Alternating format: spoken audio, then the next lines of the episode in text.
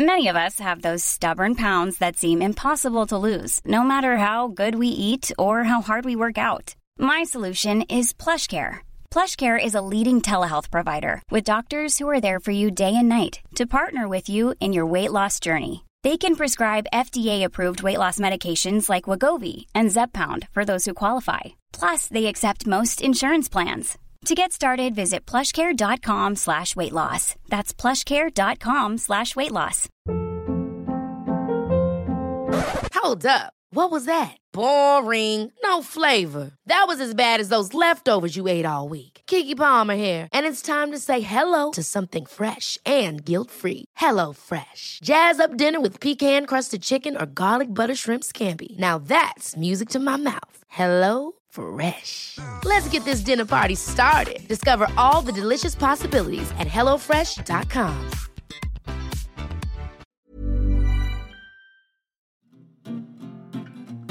You're listening to the QuickBook Reviews podcast. Brighten your day with a book. Hello, my fellow bookworms. This is Philippa from QuickBook Reviews. How are you all? I am well, although last night I went to a school event for my son, a spooky night thing. Didn't really want to go, and I was starving. I was so hungry. I thought I've got to eat. I really have to eat. I hadn't eaten enough that day. Needed to eat. Was going to be there for far too long. So I thought, right, what is there to eat? The only thing they were selling were hot dogs.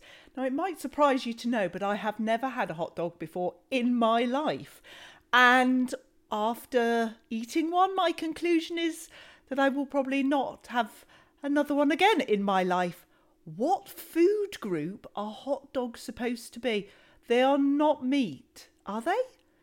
Well, this I know it was it wasn't a vegetarian one, but it doesn't. It's just weird, weird taste, weird sensation, weird smokiness. I tried covering it. I tried a, a child's approach, covering it in ketchup to get through it. It wasn't even proper ketchup, watery ketchup. I'm sorry. So I have survived that experience and I'm very glad it's over. But we have a wonderful experience tonight because uh, last night there was the Crime Writers Association Awards ceremony and there were lots of different categories, lots of different authors. And I thought, hang on, what about if we go through them together, have a little awards ceremony of our own, and just see if there's any names that we haven't heard of before, what the books are about, and just have a little have a little crime loving really. So bear with me. It's going to be a long it's going to be a long podcast because there are quite a few categories, but some really interesting books. So, um, if you haven't heard of the CWA before, as I say, they're the Crime Writers Association.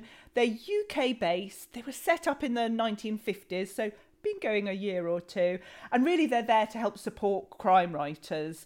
Um, they've got an annual conference, the annual awards, and you have to apply to become a member. So it is a privilege to, to be a member.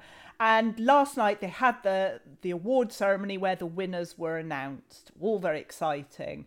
Now I love crime stories. I don't like real crime as much as fiction because I just want to be in the world of pretend. Thank you very much. But it's quite hard to find new authors, I find, because I live in a rural area. So when you go to a bookshop or the library and go to their crime section, it's quite small and not all the time, but sometimes it's quite predictable. So it's good to get some fresh ideas for who I might want to be following what books I'm going to be putting into my shopping basket and purchasing imminently. So I, I thought it'd just be good to have a look. Um, so the first prize they awarded was for a career of sustained excellence and a significant contribution to the genre. Don't worry, that's the longest title there is. Others are much more pithy than that. But this was awarded to Robert Goddard. Now, don't know if you've read any of Robert's books. I'm sure you have because he's been writing for so long and there's so many of them. But normally they're sort of standalone thriller crime, I would say, not so much detective, but you're looking for twists and turns, a gripping story. Um, so he writes in different historical times and present times, all sorts of things. Um, I've enjoyed his books. And the latest one that I haven't read is called One False Move. Um, and the, the premise is, is that how Joe Roberts does what he does is a mystery. He has a brain that seems able to outperform a computer. To a games company like Venstrom, that promises big profits if his abilities can be properly exploited. So they send Nicole Nevison to track him down and make him an offer too good to refuse. But Venstrom aren't the only people interested in Joe. His current boss, a shady businessman, is already making serious money out of Joe's talents and isn't going to let him go without a fight. And then there are other forces with still darker intentions who have their own plans for him. Almost before she knows it, Nicole's crossed an invisible line into a world where the game being played has rules she doesn't understand and where no one can help her win. But win she must, because the battle now isn't just for Joe's mind, it's for Nicole's life. That's definitely a duh, duh, duh. Um, so, as I say, if, you, if you haven't read of any of Robert Goddard's, I'd start with some of the earlier ones. Lots Into the Blue, Fault Lines, all sorts of books. Libraries usually have a good selection of them, but I think that's great that he's won the the award for this for a career of sustained excellence because he absolutely has has delivered with that. So the next award was the biggie, the CWA Gold Dagger, and this was award awarded to well the the author's name for his books is M.W. Craven, Mike Mike Craven, and I know I've talked about his books before, so I apologise. But come on, guys, he won the Gold Dagger. I'm allowed to mention it just one more time. So, the first book in this principal series is called The Puppet Show. He has written other books as well, uh, and I believe they're being re released, so that'll be interesting to, to see. Um, Mike was a probation officer, he ended up being assistant chief executive, then gave that up to become a full time author based in the Lake District. Uh, other credits include he was in the army, he's got a degree in social work, and he's an otter specialist. There we go. A varied career and uh, array of interests. Um, the Puppet Show is the is the first book in the series of the sort of Tilly and Poe. Um, and I don't wish to go on too much about it, but I would say that these books are fantastic. They are det- pure detective um, but with great characters, super setting in the Lake District, twists and turns. And I've read book two, The Black Summer, which is an excellent follow on, and there are more in the making. So it's certainly a, a decent series to get stuck into. Um, the cover of the puppet show looks a bit like it's quite a horror look, I think, which is why I was put off originally picking the book up. Um, because I just thought, oh, it's too Stephen King for me. So it's sort of fires and um, blazing and uh, really emphasis on the puppet show. Um, and the, the premise of this is a serial killer is burning people alive in the Lake District's prehistoric stone circles. He leaves no clues and the police are helpless. When his name is found carved into the charred remains of the third victim, disgraced detective Washington Poe is brought back from suspension and into investigation he wants no part of. Reluctantly partnered with the brilliant but socially awkward civilian analyst Tilly Bradshaw, the mismatched pair uncover a trail that only he is meant to see. The elusive killer has a plan, and for some reason, Poe is part of it. As the body count rises, Poe discovers he has far more invested in the case than he could have possibly imagined. And in a shocking finale that will shatter everything he's ever believed about himself, Poe will learn that there, that there are things far worse than being burned alive. Hmm. Now, um, there's 370 ratings on Amazon. Sorry, other comparison shopping sites are available. But of those 370, he's got an average of 4.8 out of 5. That's a really high score. Uh, and I just think it's a it's a cracking story. He's a very accomplished author, and he's a very kind, nice man. When I was having a bad day, having been rejected by an agent, he was very kind to me, and I will never forget that. So there you go. So that is the CWA Gold Dagger that went to M.W. Craven of The Puppet Show. So as we would in an award ceremony, shall we just break for a drink quickly? Now, I don't have a glass of champagne or anything like that. I've got a glass of water or a cup of coffee. So I'm going to have a cup of coffee. This is vanilla flavoured coffee, so it's something with a twist. So excuse me while I have a little sip. You have your drink as well, and then we'll get back to the next award. It's very exciting. Or is it just is it just me being excited? Never mind. Love books. Who cares? So that was mm, that was a very nice slurp of coffee. Uh, so let's get back to the next award. So the next one was the CWA John Creasey Award, which is for New Blood.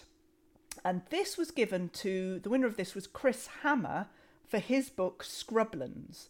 Now, Chris has been a journalist for oh, over 30 years. He's published non fiction, uh, and then he published this Scrublands, his work of fiction, and he's got another one due out next year. So let's read a little bit about this because I hadn't heard of Chris or his books before reading about this awards ceremony. So sorry, Chris, but I'm learning now. So, Scrublands.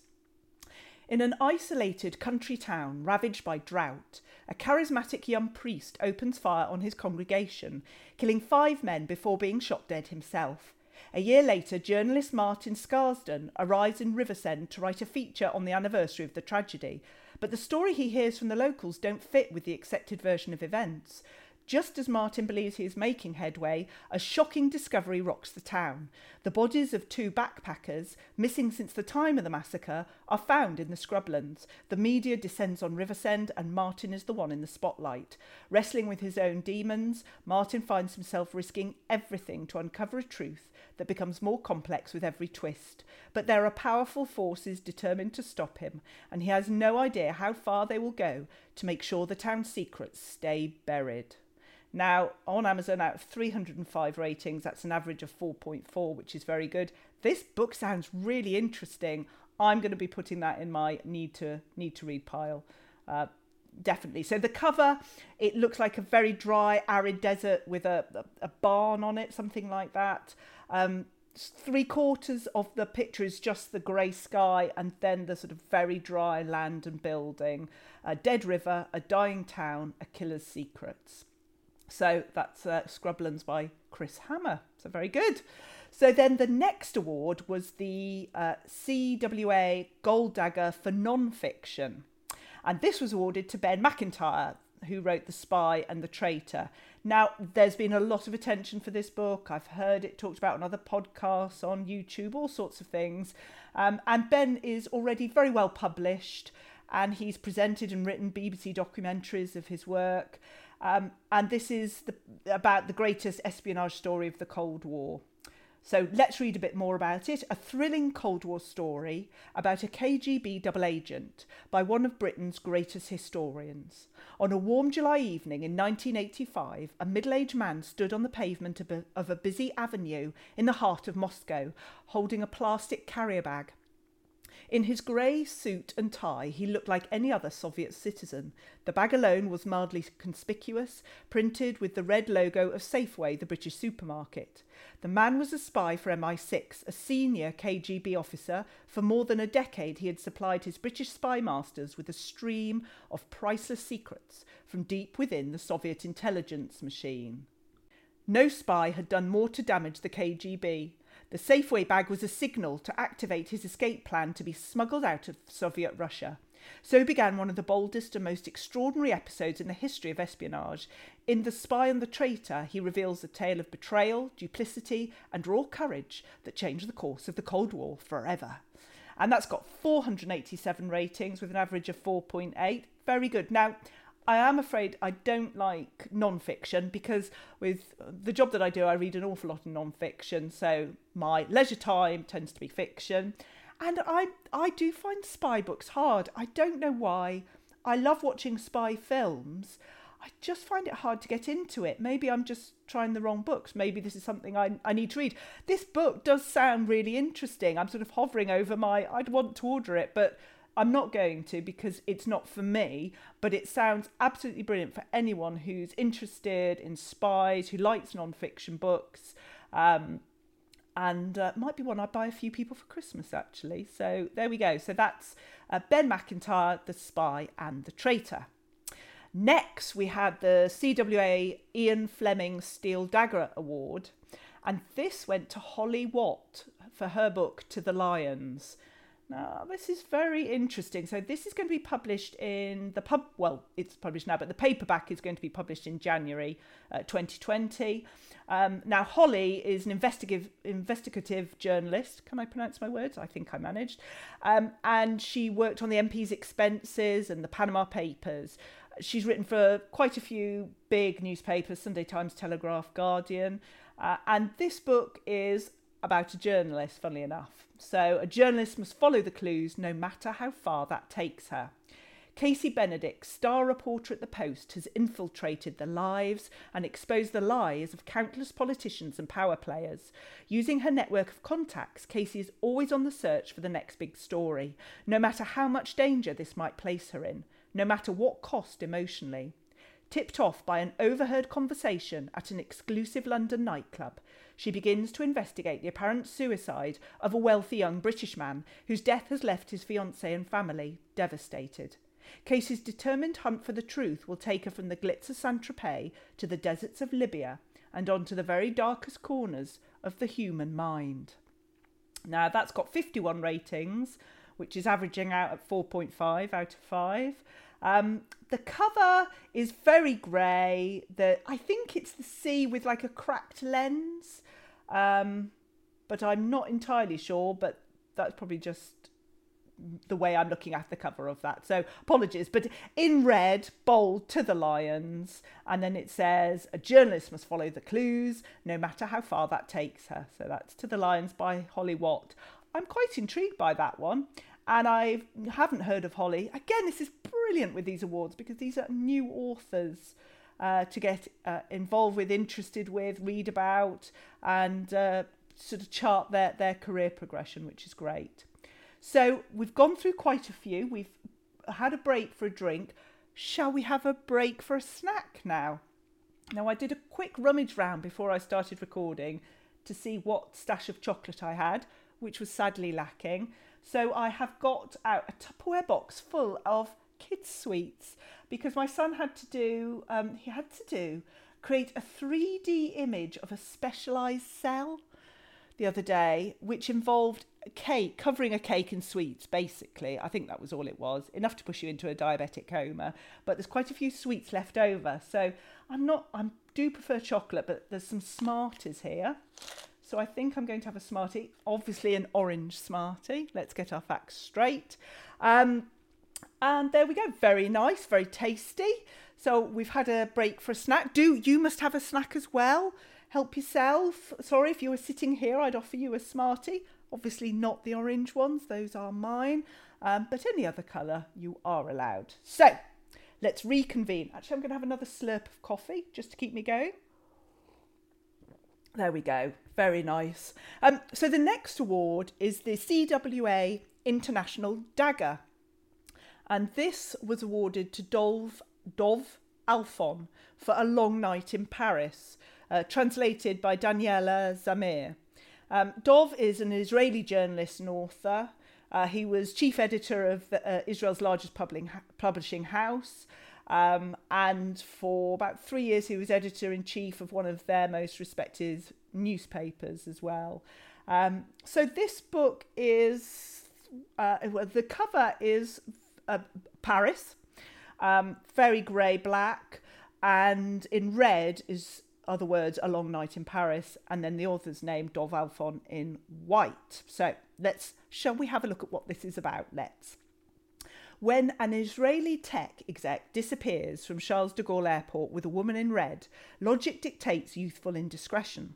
But Israel is on the state of high alert nonetheless. Colonel Zeev Abadi, apologies if I've not pronounced that right, the new head of Unit 8200 Special Section just happens to have arrived on the same flight. For Commissaire Leger of the Paris police, all coincidences are suspect. When a second young Israeli from the flight is kidnapped, this time at gunpoint from his hotel room, his suspicions are confirmed and a diplomatic crisis looms. As the race to identify the victims and the reasons behind their abductions intensifies, a covert Chinese commando team watches from the rooftops, while hour by hour the morgue receives fresh bodies from around Paris. This could be one long night in the City of Light. Um, so very good. That's uh, got 74 ratings, an average of 3.7 and uh, very good. Looks to be a really interesting book, particularly if you're interested in that sort of element. I'm not sure it's one I'm going to be ordering, but that's just because it doesn't suit me and my particular preference for uh, crime fiction. But very, very good and well done for, for winning the award. So the next one is the CWA book's Historical Dagger. And this has been awarding to an author, S.G. MacLean, uh, for their book Destroying Angel. Um, now, she's got a PhD in history, specialising 16th, 17th century Scottish history, quite specialist. Um, she's already written uh, historical th- thrillers set in Scotland and then a new series set in Oliver Cromwell's London. Um, and this book, Destroying Angel, is actually the third in the series of The Seeker. So this book is again quite a dark cover. It looks like there's uh, someone going through an underground tunnel in London. Um, someone obviously dressed up in the appropriate attire of, of the time uh, with a sword, and uh, looks like there's trouble ahead. So let's read um, a bit of the information. Captain Damien Seeker has gone north. Charged with preparing the way for the rule of Major Generals, he is now under the command of Colonel Robert Lilburne of York. But when Lilburne orders him to a small village on the North York moors with details of the stringent new anti royalist laws, Seeker finds that what should be a routine visit will reveal a plot to rival anything in scheming London.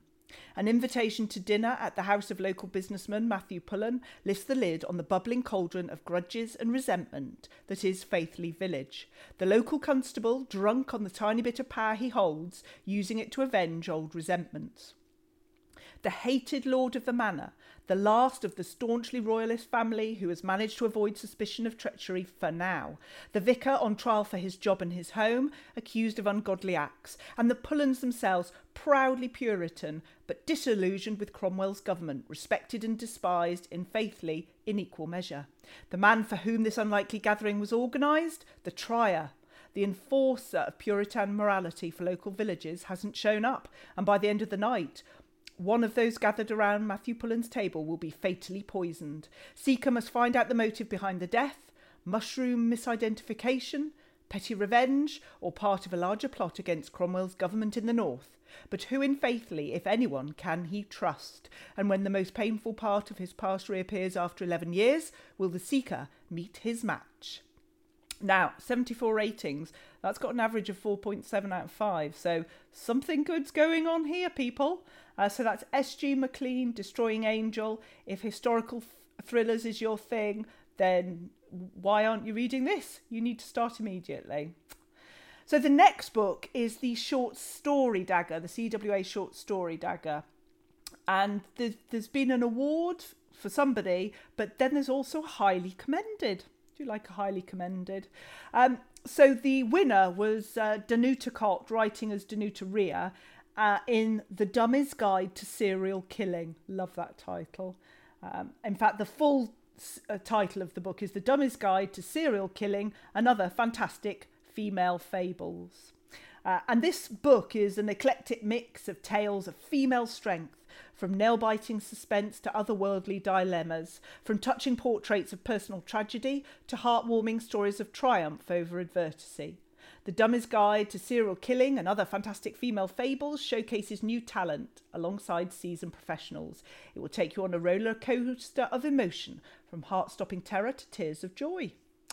Uh, so, as I say, she, Danuta Reah, wrote The Dummy's Guide to Serial Killing, which is one piece of writing in that book, and she won the short story Dagger, which is just brilliant. Uh, the highly commended, as I mentioned, is uh, Teresa Solana who wrote I Detest Mozart as her short piece. And that's published in a collection of books by Teresa Solana, which is called The First Prehistoric Serial Killer and Other Stories. Um, and uh, that's about, well, that's a, an impressive and very funny collection of stories, apparently. But the fun is very dark indeed. The oddest things happen. Statues decompose and stink out galleries.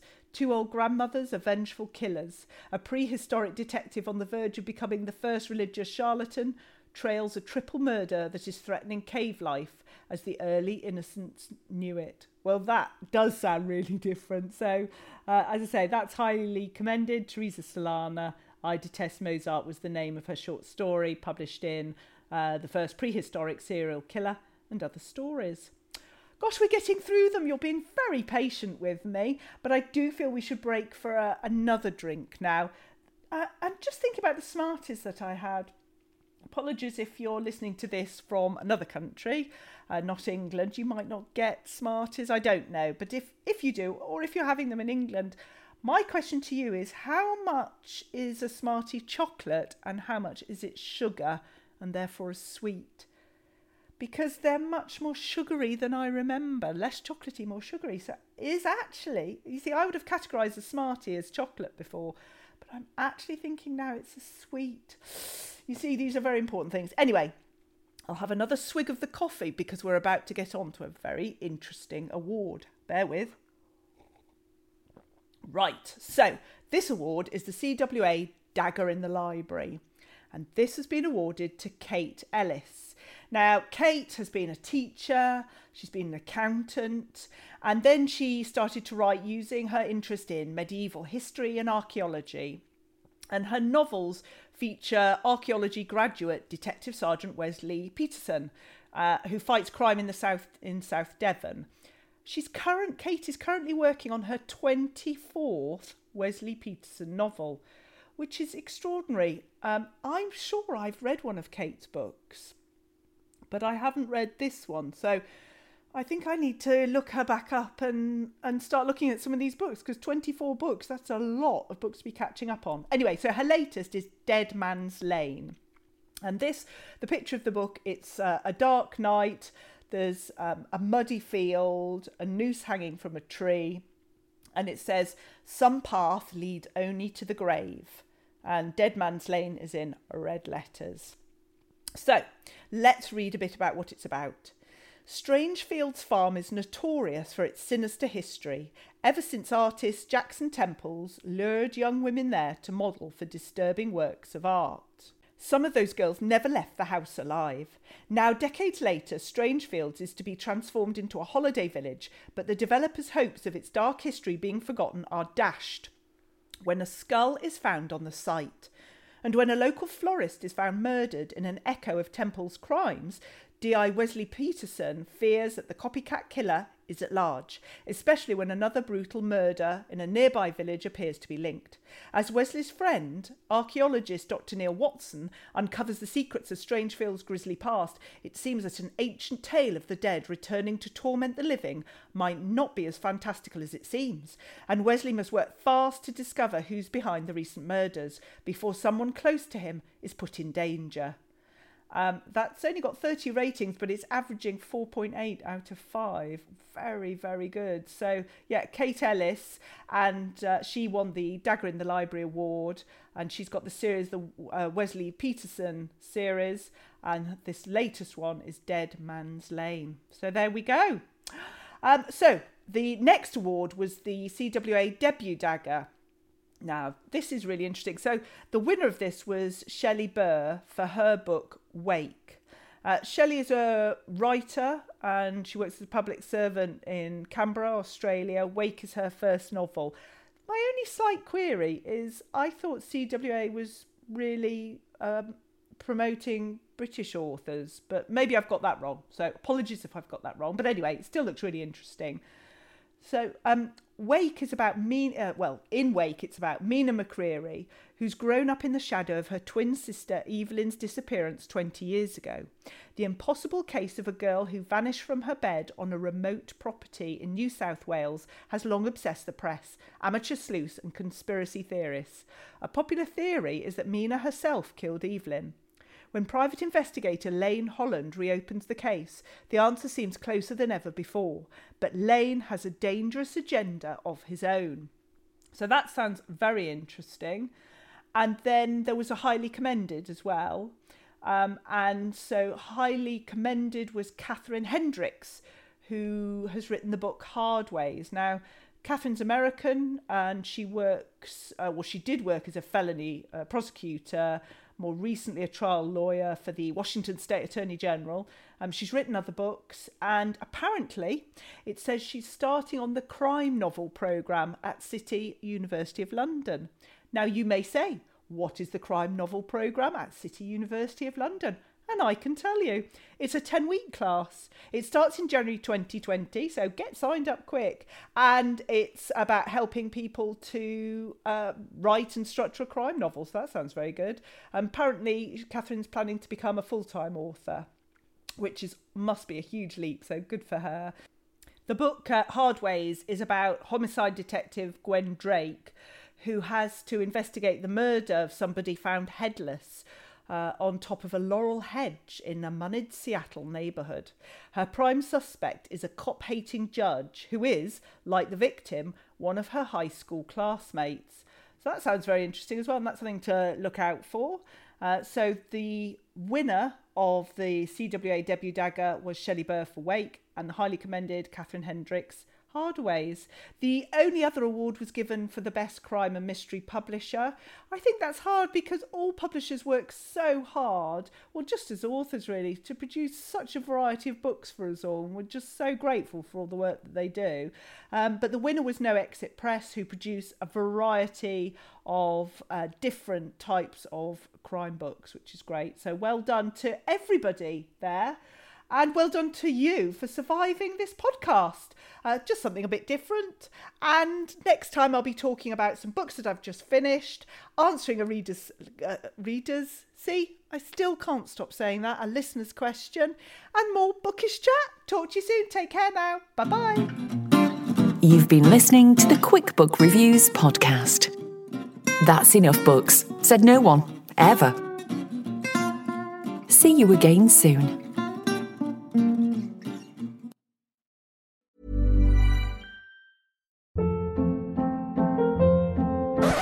Hold up. What was that? Boring. No flavor. That was as bad as those leftovers you ate all week. Keke Palmer here, and it's time to say hello to something fresh and guilt-free. Hello Fresh. Jazz up dinner with pecan-crusted chicken or garlic butter shrimp scampi. Now that's music to my mouth. Hello Fresh. Let's get this dinner party started. Discover all the delicious possibilities at hellofresh.com. Imagine the softest sheets you've ever felt. Now imagine them getting even softer over time. That's what you'll feel with Boll and Branch's organic cotton sheets. In a recent customer survey, 96% replied that Boll and Branch sheets get softer with every wash. Start getting your best night's sleep in these sheets that get softer and softer for years to come. Try their sheets with a 30-night guarantee. Plus, get 15% off your first order at bollandbranch.com. Code BUTTERY. Exclusions apply. See site for details. Hi, I'm Daniel, founder of Pretty Litter. Cats and cat owners deserve better than any old-fashioned litter. That's why I teamed up with scientists and veterinarians to create Pretty Litter. Its innovative crystal formula has superior odor control and weighs up to 80% less than clay litter. Pretty Litter even monitors health by changing colors to help detect early signs of potential illness. It's the world's smartest kitty litter. Go to prettylitter.com and use code ACAST for 20% off your first order and a free cat toy. Terms and conditions apply. See site for details.